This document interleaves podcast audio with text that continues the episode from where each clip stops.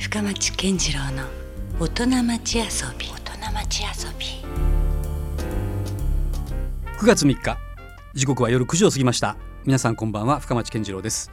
さあもう9月3日ですから明日からはサンセットライブ突入ということでですね。皆さん夏の思い出がまだないぞという方はですねぜひ夏を締めくくるこのサンセットライブにお越しいただければと思います。お待ちしてますさて、えー、この番組深町健次郎の大人町遊びは、えー、毎回革新的に働いて独創的に遊ぶという方をですねゲストにお迎えしていろんな話をお伺いしております、えー、今夜のゲストは、えー、1996年にハニーコーヒーをある方から引き継ぎましてそして現在ではですね、えー、スペシャルティーコーヒー専門店ハニーコーヒーとして、えー、福岡県内を中心にのれん分けを含めなんと9店舗を展開されていらっしゃるという井崎コーヒーの代表取締役社長の井崎勝秀さんにお話をお伺いします。えー、たった4年間でですね天神や博多駅などお店を拡大しているハニーコーヒーの人気の秘密に迫っていきたいと思いますのでぜひ今夜はコーヒーを片手にお聞きいただければと思います。今お年はおいくつですか？年は忘れたいんですけど もう61になりましたね。もう還暦を過ぎていらっしゃる過ぎました。いやそれでねだから相当もう長いこと、ええ、コーヒーをねコーヒーどうというか、え極めてきていらっしゃったのかなと思いきや、ええ、意外と、はい、まあ脱サラ組じゃないですけども、はい、転身されたことなんですね。そうですね。まあ中国じゃないですけど、はい、あのちょっとあのすみません、若い頃に、うん、いや僕は実は医者になりたくて。そうなんですね、はい、医学部を志望されていたそうですね、うん、それまでに、まあ、高校受験で失敗したりなんかしたこともあって、うんうん、実はその時まあ諦めてたんですよね、うん。はい、医者になるっていうのを、はい、でもやっぱりいやどうせ人生1回だし1回ぐらいちょっとチャレンジをしようと思って、あのそうちょっとまあ行ってた大学辞めてまあまあいわゆる浪人をしてたわけですよ。はいはいでたまたまその相棒も、うん、まあその相棒も東大を出たものの、うん、司法試験にちょっと通らなくて、うん、なんか家庭のごたごたもあって、でなんかうーんとしてた時にまあ、2人で意気投合して。一緒になんかやろうよと、うん、一緒になんかってまあせっかくねで、彼は文系がまあ得意だったし、僕は理系が得意だったんで、じゃあまあ2人でその塾をやろうと、まあ弁護士になって人助けするも医者になって人助けするも、まあその塾でね子どもたちを、まあ、導いて助けるのもまあ人助けには違いがねえやっていうことで、まあ、いわゆる起業されたということですか、まあ、かっこよく言うとそうなんですけど。それでえそのじゃあ塾のあの経営っていうのは何年ぐらい続けらっしゃった続けてらっしゃった20年近くはやりました、はい、あ20年近く。じゃあもうかなりも順調にと言いますか、はい、塾としてはまあ順風満帆な道のりをというふうにまあ多分感じるかもしれないんですけど、や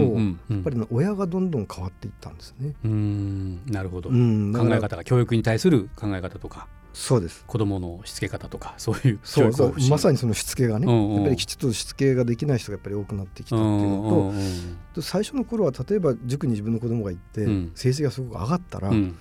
いやいい塾ありあ見つけたわよってわーっとこう広め、うんうん、広まってたんですよ。うんうん、ところがねいつ頃からかな、初めて多分10年ぐらいした頃からだと思うんですけど、うんはい、いい塾見つけたらね、うん、言わないんですよ。もういいとこ見つけたから誰にも言わんで自分だけのあれにしとこうみたいなふうな、ね、まあそういう人もちょっと出てきてちょっとびっくりしたのと、うんうん、ぱりもう成績上がらないからってすぐ塾を変えちゃうとかね、やっ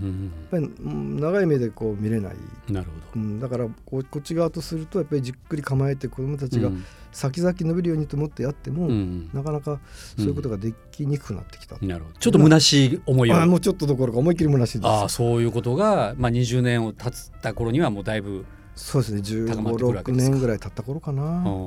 またこれがまた面白くてちょうどその店をね、うん、僕はその店の客だったんだけど、はい、それをやらないかやらないかじゃないです。もうやめるって。それでよかったら後してくれんかなって言われて、それってでもなんで井崎さんだったんでしょうね？その声をかけられた相手が。分かんないんだけど、うん、まあ井崎さんならできるかもしれないと、うんうん、なんで、うん、よかったら後してくれんやろうかっていうそれは基本的にコーヒーが大好きだったとかコーヒーは、うん、やっぱり好きでしたね、うん、ちょうど僕が高校生の頃にこれはまた面白いんだけど、その授業サボって、ふらふらと行って、はい。はい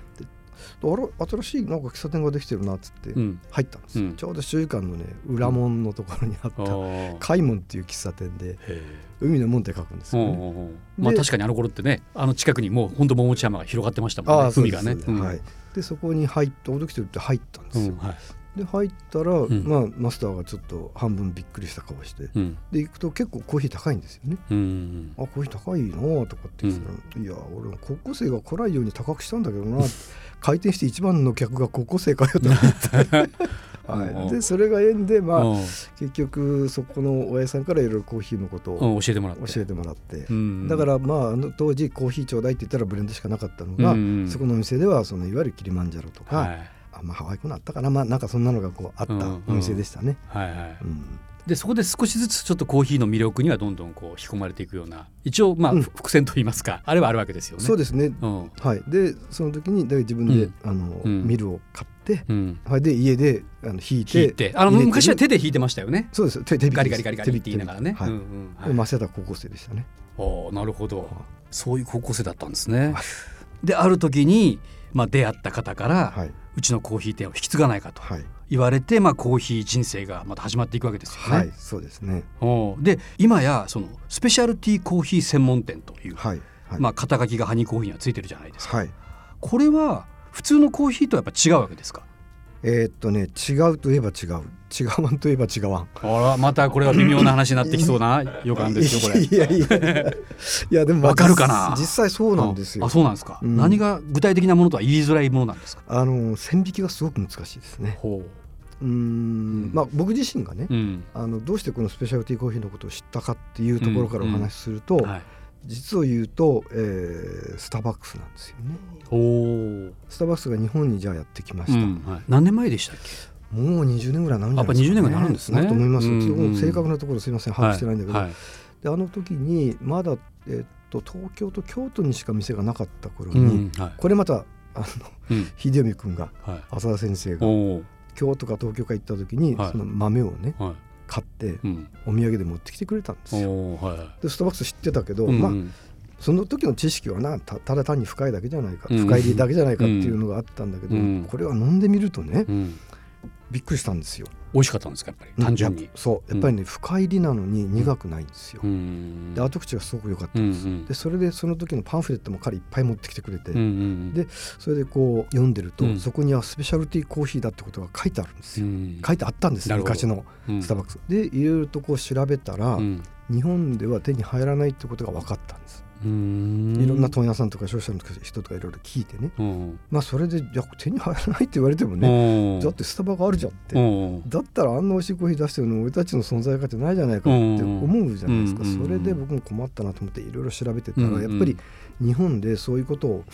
あの僕と同じようにね、はい、やっぱり行き当たってたやつがそうね十何人かいて、うん、でちょうどその連中が集まって、うん、研究会じゃないけどそういうものをね、うん、ちょうど作ってた時だった、うんうん、で僕もそこに行き当たって、うん、で俺もちょっと一緒にやらせてくれって言って入った、うん、でそれが日本のスペシャルティーコーヒーの始まりなんですよ。へえなるほど、はい、でその時にその連中が集まって実はちょっと僕らだけじゃ何ともわからない知識的には知らないので,、である先生をこれはまたたまたまこの人と知り合うんですけど、まあ、その先生を本当に、まあ、先生としてね、僕らがこうしまあ、そのコーヒー業界のオーソリティみたいな方がいらっしゃるわけですね。まあその当時は本当にあの、うん、なんていうんですか。誰も受け入れてくれない。でも、うん、海外で彼その先生のことを知らない人は誰もいないっていう、そういう人だったんですけどでその人から、いわゆる味の取り方とか、それからスペシャルティーコーヒーはそもそも何だとか、そういうことを全部教わったんです。その教わった中でじゃあどうやって手に入れるたら入れることができるのかっていうと、うん、もう自分たちで、うん、まあ、いい農場を探して、はい、そこから直接買うしかないあもう生産者を訪ねろと。そう。で、うん、訪ねていってもでもね、いきなり日本人が行っていいのくれって言っても売らないと。ああそうなんです。売らんでしょ。まあまあそうですね。そのどうなんだろう。そのまあもちろんお金を見せられたらちょっと心が動く人もいないんですか、まあ、いないかもしれないいないこともないかもしれないけどいや基本的にはね例えば僕もよく説明するんだけど日本でじゃあ,、あのお茶の農家があったりします、うんうん、で外人が来てね、うんお前とこの一番いいの売ってくれって言って売りますあそうね。まあそれはないでしょう。ないでしょ？考えてね。やっぱり今までのこう信用関係とかいろいろ信頼がありますよね。関係性がありますから。特に素晴らしいお茶って多分ね手塩にかけて作るはずなんですよ、うん、特別なものっていうのは、うん。うん、でそんなものをこう上体の知り合いって恨んじゃないですか。だけどそこである人がね役の外人さんはすごくお茶に造形が深くてね、うん、味もよくわかるって、うん、あんたの生産がどんだけ大変なことかもよく分かってると、うん、でまあその最高じゃなくていいからまああのでもかなりいいものをね、売ってくれないかっていうふうに紹介されれば、じゃあって言って売るじゃないですか、だからやっぱり紹介がいるんですよ。なるほどね。信用がやっぱいるわけですねそこで。そうです。でそれでまずちょっと紹介じゃあ門前払い食らうわけですよねそういう意味ではその何も知ら知り合いがなければなければ。ね、でまあ僕らはたまたまその、まあ、そういう先生に行き当たったってこともあるけども、はい。まあ、いい農場を紹介してもらって、うん、でそこからまず買い付けを始めたんですよね。実はですね、はい、今我々の前にあの今日は持ってきていただいたというか、はい、配達をしていただいたので、はい、私もじゃあ改めてそういう話をお伺いした上でちょっとここで、そのスペシャルティーコーヒーとは何ぞやというところで、このシーンをですね、はい、させていただいてもよろしいでしょうか？どうぞどうぞどうぞ。これ結構時間経ってますけど、これ大丈夫なんですか？あ、大丈夫です。あのーうん、時間が経って冷めた方が味がわかります。あ、そうなんですか？はい、なんか僕入れたてのなんか熱いものが美味しいんじゃないかと勝手に思ってたんですけど、いただきます。どうぞどうぞ。あら、だいぶぬるいけど味がよくわかる。ね、わかるでしょ、うん、暑い時ってね味わかんないんですよ暑い時はもう本当は熱というのがまず先に来てしまって、はい、味に至るまでにちょっと時間かかりますもんね、ね、これ味が急にぷわってきますね、はい、うわこうまろやかだなすごい、うん、で後口がすごくいいじゃないですか、うんうん、で程よい酸味と、はい、なんだろうこの絶妙感、うん、そう。でちょっとこのコーヒー これケニアなんで、ちょっとねオレンジっぽい感じのあちょっと柑橘系的,、的な酸味なのかな、もしかしたら。そうそう。なんかそんなのちょっと感じるでしょ。言われてみたら確かにそうですね、だからそういう本当にねこうスペシャルティコーヒーって、まあ、そう今美味しいって言われたけど、本当に美味しいんですよね。その美味しさの中のやっぱり大事な要素っていうのは、やっぱり酸味の質なんですよ。やっぱりフルーツ感をこう伴うような酸味があったりね、甘みがあって、で後口がすごくいいからもう冷めてももう全然水とかいらないじゃないですか。いや本当これだったらもう別になんか常温までなんか落ちても全然もちろん。美味しく味わえそうなコーヒーですね。で暑い時は暑い時の良さがあって、うん、今ちょっとぬるくなったんでぬるい時のこの美味しさがあって、うん、で完全に冷めるとまたね冷めた時の美味しさがあります。もうだから一概にじゃあいつがベストとは言い言えない言えない。あの素晴らしいコーヒーほどね、冷めれば冷めるほど美味しくなる。うわそんなものなんですか。はい、へえ。もう今やさっきの話も出ましたけどスターバックスだなんだとか大型チェーン店みたいなものもどんどん進出してきているわけですよね。そうですね。海外の企業もね、うん、来てるし。それは伊崎さんからするとウェルカムなんですか？それともちょっとはこれはなかなか厳しいぞという。いやあのウェルカムです。基本的には。はい。うんうん、っていうのは、うん、あのまあうちがスペシャルティーコーヒーとしてこうやってるけども、実はまだまだスペシャルティーコーヒーのことを知ってる人は少ないんですよ、ね、でもそんな中でやっぱり、まあ、ある意味買っていかなきゃいけないわけじゃないですか。はい、だから、まあ、スタバにしても、まあ、よ最近外国からやってきてるいろんなのが来るっていうのは、うん、そんだけお客さんの一般の人の関心がね、うん、やっぱりコーヒーに向くっていうのもありますよね。うん、で味も分かってきていくそう。でああいうコーヒーにまず出会って、あ美味しい多分美味しいなと思うと思います、最初飲むと。でそれをずっと飲んでって、うんうん、じゃあ例えば僕らみたいなコーヒーを飲んだ時に、うん、あれあのコーヒーよりもこっちの方が美味しいじゃんっていうふうに思ってくれる人も多分何人かいらっしゃるはずなんですよね。うんうん、まあいなくてもいいんですけどいずれにしてもコーヒーの人口がとにかく増える、そうかよりでも比較するものがあった方がよりそのまさにそのスペシャルティーが分かるというか。でこういうのを飲むとね、例えばちょっとこう家で、ちょっと夫婦でこうギクシャクしてても、なんか美味しいコーヒー飲むと、美味しいねってなるんですよ。いやまあ和みますよね。ね確かに。はい。まあそういう、まあ美味しいご飯食べてもそうだ、はい、と同じようにそうですコーヒーだってそうですよね。はい。まあそういうねちょっと手助けになればね。うん。まあそれは嬉しいですよね。なるほどね。はい。さあ今夜はですね、えー、福岡県内を中心にのれん分けも含めると9店舗展開されているというね、えー、スペシャルティーコーヒー専門店のハニコーヒーの、えー、井崎勝秀さんにお話をいろいろお伺いしました。はい。で、まあ、その9店舗の中でもですね、まあ、例えばこの辺であれば天神のビオロの地下にあったり、はい、まあ、もちろん博多駅にあったり最近では高宮店とかアイランドシティ店もオープン、はいそうですね。ということですよね。はいはい。飛ぶ鳥落とす勢いいやいやじゃないんですけども、僕ねなんかそうやって皆さんおっしゃるけど、うん、じゃなくてなんかどうしてもね来てくれ来てくれって言われて断れない商品なのでもうどうにかしてで出してるっていうのがちょっと実は実情なんですけど。いやでもそのうちあれじゃないですか。スタバじゃない。逆スタバじゃないけど海外にも進出みたいな。いやありえない。それはありえない。それないんですか、はい、もう僕はもうあのもう福岡しか考えてないんで。いやまあ僕らもねこう福岡そのものとしてみればそこに特化してもらってた方が、はい、なんかありがたみというか、うん、まさにそのスペシャルな感じがね。そうですね。ありますけどね、まあ、博多に、まあ、犯人ありみたいなふうになれればいいなと思ってるんですけどね、うん、なるほどね。あそれはちょっと僕らもなんか頑張ってほしいですね。誇らしいですもん。ね店が